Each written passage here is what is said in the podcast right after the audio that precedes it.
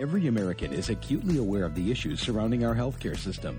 We know miracles can happen, but we find ourselves bombarded by conflicting information and are uncertain of what and whom we can trust. We have some of the best medical care in the world for those who can afford it. Incredible new drugs that change people's lives, but can be very costly. Many of the best doctors the world has ever seen, but not all are perfect.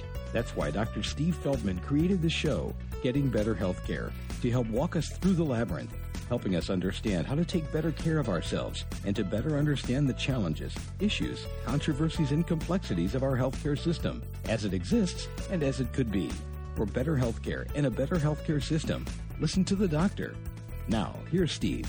Welcome to Getting Better Healthcare on web talk radio dot net. I'm your host, Doctor Steve Feldman, founder of the doctor score dot com website. On our show last week, we discussed how our new drugs tested with clinical researcher Doctor B. Abrams, who has over thirty years' experience in pharmaceutical development. We have B. back this week to tell us a little bit more about the process in its nitty-gritty detail. B., it's such a pleasure to have you on the program again. Last time we talked in a broad overview of the different phases of clinical research, uh, the preclinical work, it's done in test tubes and uh, work tests in, in animals, and then the phases of clinical trials in humans, the, the early phases that assess uh, dosing and, and, and, and general safety, and then the, the big studies that get done to show the drug is safe and effective for the F D A, and then the continuing research that goes on. But we, we just discussed it at a very high level. We didn't really discuss any of the, the detail that goes into doing these clinical trials, and I want to explore that with you today. What what are some of the, the basic building blocks of doing a clinical trial? Okay, well, let's start a little bit backwards with sort of the general reason. Why are you doing a clinical trial? And ultimately, you want a drug to be approved by a regulatory agency. And when you have the drug approved, the, the drug is approved at with a certain dosing schedule in a certain dosage form. Um, it's if if you're supposed to, for example, take uh, certain medications before meals or after meals. These kind, this kind of information all um, is in the final approval.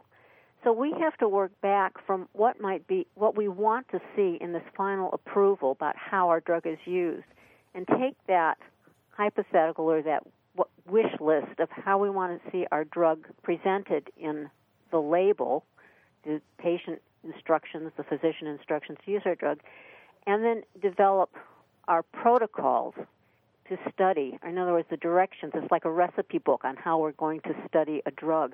We develop that recipe book based on how we want to see the drug used in the final marketplace. So that one of the first steps you have um, in drug development is to make up like a, I think everybody's heard about the, the uh, drug labels, and we make up a fictitious drug label. Hmm. And then we design our clinical trials against this drug label.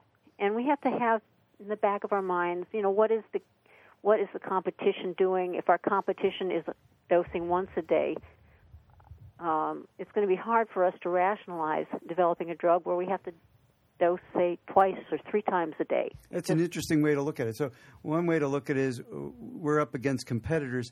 The other way to look at it is we're trying to create something that's actually better for patients than what's already out there. Exactly. And we want to make sure, you know, that, that what we're doing is safe and easy to use for the patient. The other thing we have to make sure is that we have our patient population well defined. We have to understand who we are going to study. Uh, I'm absolutely no expert in a lot of neuro uh, psychologic t- type diseases, but I know that's a very some of those diseases are very, very difficult to define. Um, trying to define a skin disease such as psoriasis is relatively easy, but at times you have to s- take new drugs and say, my God, this thing may have too much of a risk to put in a mild patient. We need to reserve this for patients who have more severe disease. How do you define the patient population with the more severe disease?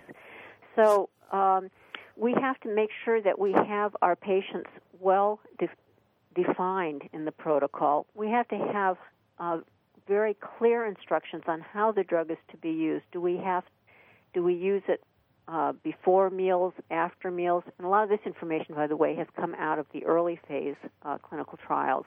Uh, they're called drug interactions and food interaction studies. Uh, so the... we have to have a very clear understanding of, and when we write a very, very detailed instruction book that we give to the physicians who are going to do our clinical trials. Uh, you used the word protocol a moment ago. Yes. Is that that detailed instruction manual? That is the detailed instruction manual. That's that's the way I look at it. And it also, uh, for regulatory purposes, and also because we are trying to maintain high scientific integrity in these protocols, there's a lot of things we have to do statistically in these protocols. We have to define exactly what we want to study. Um, in the late phase development, this is critical. We have to have exactly what we're going to measure. Are we going to measure, for example, in psoriasis, are we going to measure um, just sort of an overall efficacy? Are we going to measure the numbers of patients who have a certain level of efficacy? Um, and we have to define this up front because statistically, if we make these protocols very weak and don't have clear definitions of how we're going to analyze the data and what specifically we're going to analyze, we can probably develop any kind of data we want. So we have to make sure these protocols are very scientifically sound and statistically very well uh, detailed as to how and what we are going to analyze. And again, we have to know exactly who the patients are because the patients we study in our protocols are the patients who are going to be in the label as approved to use our drug. So if we, you know, if we define too small a patient population, then that's going to limit what we get when we get approval. If it's too large, we might have such variability that our drug efficacy is lost. So it's a very critical um, piece of design, who you're going to study, how you're going to put the drug into them, and then statistically, what data do you want to collect? What is going to be your primary uh, focus? What are going to be secondary um, issues that you want to look at? When I'm talking to my students about, uh, say, a drug for acne, and it's approved for, you know, children ages twelve to eighteen with mild to moderate acne who failed, you know, other treatments, you know, I ask them, I, I'll often ask the students, well, why is it approved only for people who are twelve to eighteen and not for people who are nineteen, twenty, or ten or eleven? And the, the, the students may scratch their head and go, why? And I say, well, because that's what they included in the study. That's what was in the study protocol.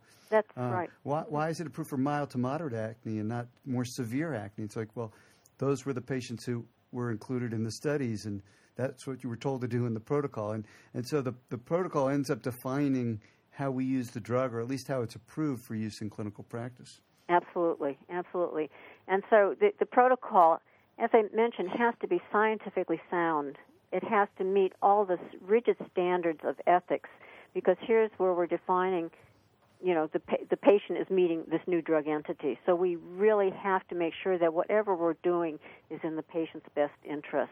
Um, you know, you, for example, you might want to take some diseases that have a lot of complicating factors. And, you know, to be a real a purist, you say, oh, my God, I'm going to give him only my drug. He can't take any concomitant medications because that will just complicate what we see. But is that ethical? So these types of deba- debates, how do you balance ethics and science? Those are very, very difficult things, and they are issues that go into the design of any clinical trial. And again, ethics is absolutely a critical point in the development of any protocol. Let's give our listeners a, a visual picture of what a protocol would look like. I imagine it's going to look like a book, and it's going to have a title on the cover. Exactly.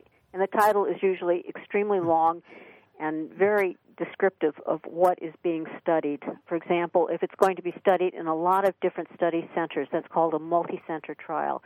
So it'll be it'll, the first thing I'll say, for example, is a multi-center clinical trial. And because the patients are randomly put into treatment, in, in other words, they don't you don't a patient doesn't come in and say, oh, I want treatment A, and another patient comes in and says, I'll I want treatment placebo. B. Yeah. Or a patient comes into the doctor and he says, oh, you look like, a, uh, I want to make sure you get treatment A, and another patient comes in and the doctor says, I want you to have treatment B. That would absolutely bias the results. So the patients are randomly put into the trial. And um, so the next and by, word by, is usually by randomly put in. Title is randomized. Yeah. So by randomly, you don't mean the, uh, whether they go into the study or not is random. What, what we're talking about is if they're, we're comparing the drug to the placebo, whether the patient is given the drug or the placebo is done on a random basis. Exactly. And these are statistically um, developed programs to randomize the patients. So it's not like, you know, first patient gets A, second B, third gets A, fourth gets B. No, these are absolute, these are designed by statisticians so that they are really randomly allocated to the patients are randomly allocated uh, in a statistically valid method to the different treatment groups. So, so that would be the next thing. And then what's your control? Is it an active control or is it a placebo? So the title will go on and on. For example, uh, multi-center randomized placebo-controlled trial in mild to moderate patients with acne vulgaris. Uh, you know, now another thing too is ages. Um, the clinical programs have to address um, all of the target patients uh, as far as ages. Um, but very often, you may want to start looking at your adult population first for safety reasons and ethical reasons, because patient, adults are more able to handle drugs, and then move it into younger patients um, because they're in, developing, and a drug might have an effect on the development of a younger patient. So, again, you would probably have specified somewhere in the title, you know, in patients eighteen to sixty-five. Treated with drug X Y D. So we have a, ran- a multi-center, randomized, placebo-controlled trial.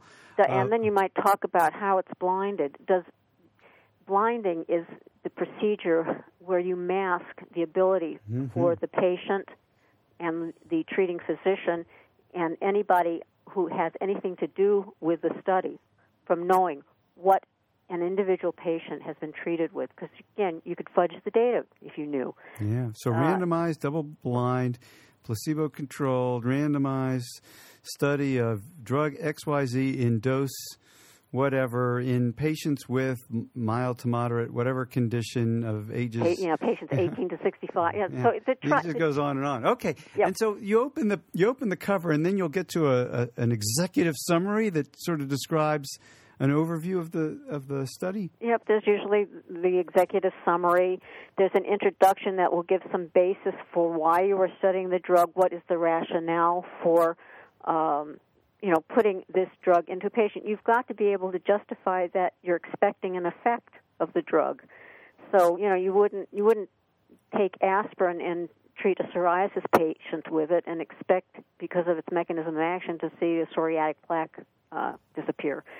So you would want, if you took a drug, for example, that that um, inhibited um, an, a specific interleukin that's involved, a specific mediator that's involved with psoriasis, and you'd put that that reason. This is the reason we're looking at it in the psoriatic patient, because it, we know that it can affect this mediator that we know is involved in psoriasis.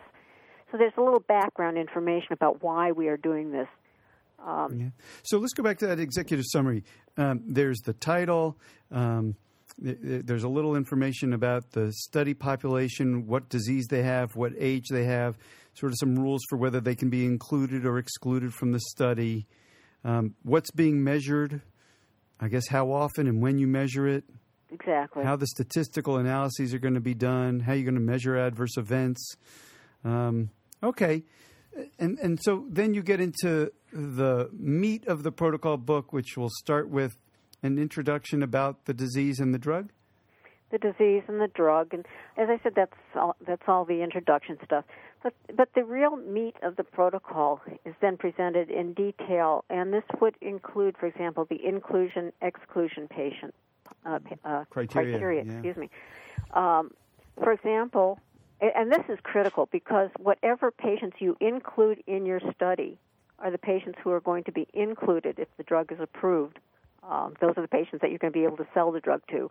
Any patient, anything you exclude is going to be excluded. So if you, for example, said all psoriatic patients who have high blood pressure are excluded from this trial, you'd wind up with very few psoriatic patients um, in your final approved drug label. Or if they said, okay, if you have tuberculosis, you can't be in. If you have H I V infection, you can't be in. Then the label is going to say, if you have H I V infection or tuberculosis, you're not a candidate for this drug. Absolutely. So the inclusion criteria and exclusion criteria are, are critical because you need to balance, find the right balance of ethics for the patients. You want to define a patient population that you really think will be safely and effectively treated with this drug. Uh, and you don't want to exclude pa- too many patients because then it won't uh, fit. You, you'll wind up limiting the patients that uh, you have information on and that you can get approval for. And then the, the next level of nitty-gritty detail in the protocol would be what? Um, I guess the, uh, the, there's whole sections on dosing. How are you going to dose the drug? And this is not as simple as it sounds, again. I mean, you don't just say you take the drug twice a day. Because, uh, again, you have to specify, do you take it twice a day? Can you take it? Can you take it with food? Can you take it with other drugs? So there's a whole section on how you would dose the drug. And then I guess for when return visits will occur to measure the effects of the drug? Exactly. It talks about the return visits and how often things will be measured. And then the next major section would be what are you going to measure? And, again, you have to identify. There may be a whole list of things that you're going to look at, but you have to identify one thing, usually, that is called the primary variable. And this is really going to be the basis of whether or not the drug works. And um, everything else you're looking at is secondary. It's nice, but the real you have to identify one criteria that you're going to say makes or breaks this drug as far as efficacy. You're listening to Getting Better Healthcare on web talk radio dot net. We're talking with Doctor B. Abrams about the nitty-gritty of doing clinical trials. So there's a primary endpoint, uh, a primary outcome that you're going to measure, and you're going to see if if this measure um, shows a difference between the drug and the placebo, something the F D A will say, sure enough, this drug does what it's supposed to do. Absolutely. That's that's a critical thing. Then everything else you're measuring should it, it's like building a pyramid. You have this primary variable, primary endpoint on top of the pyramid with the lights coming out of it and, and big stars and everything. But it all should be supported by everything else you're measuring in that in the efficacy trial. So let's say you're taking care of patients with acne and you've got some new drug for them and you're wondering, Does this, does this drug work or not? So you're you want a, a, an endpoint that, that patients will find relevant. So maybe you've chosen whether they're clear or almost clear their acne as a as a measure of success. So presumably everybody has to achieve clear or almost clear success for the F D A to approve the drug? Yes, compared to compared to placebo. And, of course, how do you define clear or almost clear? And then okay, you wait, wait. Dis- so uh, let's not get into those discussions. No, also, I, I just want to make sure I get this right because I don't think I, I was I sort of set myself up to be uh, argued with about it. Not everybody has to have success in the drug group for the F D A to say, oh, this drug is approved. I'm sorry, maybe I misunderstood you. What the criteria is, uh, what you have to have is the numbers of patients, for example, who are clear versus the numbers of patients who are not clear. And the active has to be statistically significantly better than the numbers of patients clear versus not clear in the um, placebo group. So, uh, well, I, I don't want to have a whole show on statistics, but this sounds like a really critically important point. So the drug doesn't have to work for everybody. It doesn't have to get everybody clear or almost clear. Just more people have to be clear, almost clear with the drug than with the placebo, statistically more. That's correct, yeah. And, I mean, you have to – no drug is going to work in everybody. And most drugs also will have very a variable amount of efficacy in different people. So all of this has to be, uh, you, all of this goes into the statistical design of the trial, trying to understand absolutes, you know, it works or it doesn't work, versus how much is it working. Yeah. Um, so in the in the case of some uh, fictitious drug, let's say we had a drug that where it worked for ten percent of the people, and uh, none of the people in the placebo group uh, got any benefit. So this difference, ten percent, is statistically more than placebo. The F D A might approve that drug. Well, again, it would also defend, depend on, on the safety. This is where the balance, uh, you always have to look at a drug in the context of how much efficacy am I getting for the amount of um, safety. For example, Raptiva certainly was working, and just for four patients, they pulled it, you know, they pulled it off the market. Uh, it, it's the balance of is are they getting a certain amount of efficacy? And those ten percent patients, if they if there was nothing else on the market that could treat them, and these ten percent patients, when you say that they responded, they did show a very good response. You've defined the response to meet a very high bar. Then a ten percent difference would be important in that patient population. It's, you're talking about acne, and you're talking about ten percent um, depending on the criteria. I mean, when you talk about acne patients, absolutely clear. That's almost impossible to yeah, achieve. That's awesome. So, so if you get ten percent of patients with absolutely clear, and you can find, show that's really statistically significant compared to the placebo, you may have an argument there.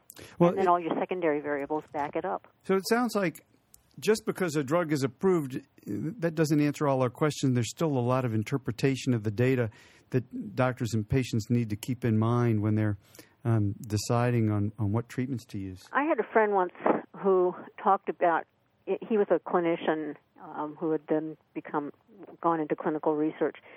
And he used to say when he practiced, he used study populations with one patient. The patient walked in, he gave him a drug. Did it work or didn't work? As I mentioned, no drug works the same in all people. What we have to do in clinical research is to try and predict what is going to happen in a population. We're not looking at a single patient. We're looking at populations and trying to say, this is what we're giving you to treat a certain given population, disease population, age, whatever. Um, we're giving you this drug. And this is what your expectation should be um, overall. When you get an individual patient, you're going to see he's going to fit somewhere in the spectrum. Um, and it's one of the newer trends now in uh, drug development is pharmacogenomics, looking for markers that might predict what a patient is going to, how a patient is going to respond, either safety now or... Now that is a topic for yet another entire program. So let's go back. You've got this protocol. It's got all this detail. You're sending it to doctors all over the country who are enrolling patients as subjects into these clinical trials. How do you keep track of all the information? How do you know that these um, doctors or other investigators who are enrolling patients are tracking what they're supposed to be tracking, or, or, or collecting the data that are supposed to be collected? This is a huge enterprise. We actually ha- would have people go out to the individual physicians' offices and monitor. They go through the, the case report. The, well, we have what do you step- call these people? Study monitors? Study monitors, yeah. uh, we have to go back one step here. Uh, all the information that we ask for in the protocol, the physician has to put down in either electronically on a computer, or some of the old stuff is done still on paper, but mostly it's going electronic now. But they have to answer specific questions about how the patient is responding. And these are questions and measures that are, are defined in the protocol. This is called the case report form, where the answers are put. So these study monitors go in. They look to make sure the drug is stored appropriately. If the drug is supposed to be stored in a refrigerator, it has to be in a secure refrigerator where nobody's going to get into it. Uh, nobody's going to put food in that refrigerator. It is specifically for the drug. And you got to record the temperature on the refrigerator probably at some intervals. Absolutely. They look at um, is the patient being... A patient, before he can come into any trial, has to be given uh, what they call informed consent. So the patient has to be told what the drug does, why he's, why we think the drug would be interesting uh, to be studied in, in patients like him, what we think it might do, what we might, what side effects we might predict given all our early work. Um, and he has to be able to give an informed, make an informed decision about whether or not he wants to participate in the trial. And these trials are absolutely voluntary. There can be no coercion whatsoever um, so, to bring patients in. So the monitor will check to make sure that the physician is ethically recruiting his patients. And then they go through the case report form to make sure that the physician is accurately recording information. So the doctor, probably with the help of their study staff, uh, enrolls patients, gives them the informed consent documents to read, and then puts a cop. They they sign off on that. It's a copy of it to put in the records. For each visit, visit week one, week two, whatever it is, there's probably a form that needs to be filled out with all kinds of data being collected. Those forms uh, get checked off by this study monitor at intervals to make sure everything's being collected and filling out more paperwork on anything that was missed along the way, tracking the drug. It, it's quite an endeavor, as you say. Oh, it, and, and if you multiply this by um, multiple, you know, there could be one hundred study centers involved in one trial, and these centers could be all over the world. We have to have staff to collect this information. Um, and, you know, if a disease, for example, when when we were do, when you look at certain um, diseases like tinea capitis. Uh, uh, that's a fungal infection of the scalp. Exactly. The organism that causes the disease varies by geography. Oh, great. And the F D A wanted us specifically, for example, to have patients with the disease caused by the microorganism Microsporum canis. That is primarily, that is not the major cause of the disease in the United States. We had to go into all over the world to find these patients hmm. and to get enough of them to meet our statistical requirements to be able to show a difference between placebo and active. So you really have to be able to do large trials, manage large patient populations, and be able to get these monitors out all over the world and get people organized so that they can do the trial all over the world. It, it's an incredible undertaking. And then all this information that you're collecting and all this monitored information has to be easily accessible, because if a regulatory agency comes back and wants proof that the physician at a certain center was correctly conducting his trial, we have to be able to have what we call paper trail. We have to be able to show that everything was done as it's specified in the protocol, according to the regulations of that country, in the United States also, of the state that the physician is practicing in. Um, so it there's so much paperwork. It's just unbelievable. Uh, V, I think you've given us a, a fabulous, uh, detailed look at what happens in these clinical trials. Um, any any final um, words for our listeners about um, clinical trials, anything else that happens or anything they should know about clinical research? Uh, clinical research is an absolutely fascinating area. And as I mentioned, it I was always really interested because it's an area where science meets the real world, where science meets ethics, where science meets marketing interests, uh, capitalism, if you will. Um, where science makes a, a difference in people's lives. And where science makes a, can make a real difference in people's lives.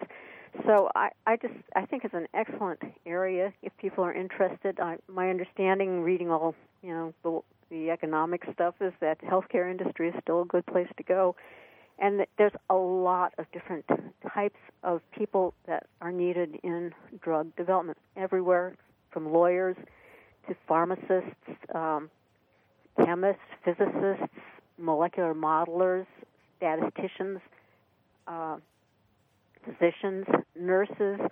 Uh, it's an incredibly, um, you know, it's just it's an incredibly complex uh, endeavor. And the fact that we're getting some drugs is, to me, a mark that shows that there's something good happening. Well, thank you so much for educating us. It was my pleasure. It's, as I said, it's something I, I truly love. There's obviously a tremendous amount of effort that goes into clinical drug development, tremendous amount of resources, of detail.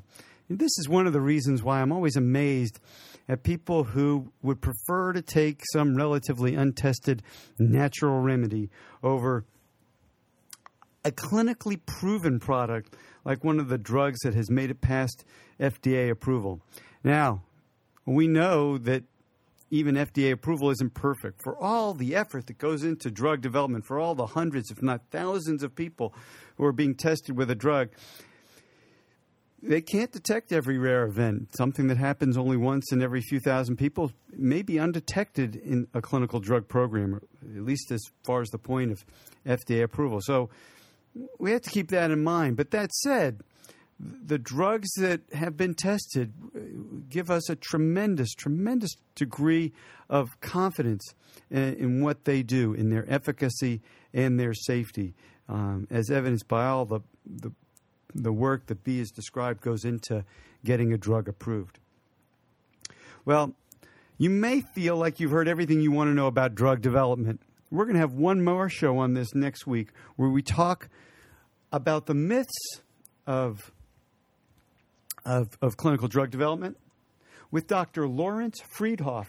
Doctor Friedhoff led the team that got worldwide approval for Aricept, the main drug used to treat Alzheimer's disease. And he's gotten a number of other drugs approved, too.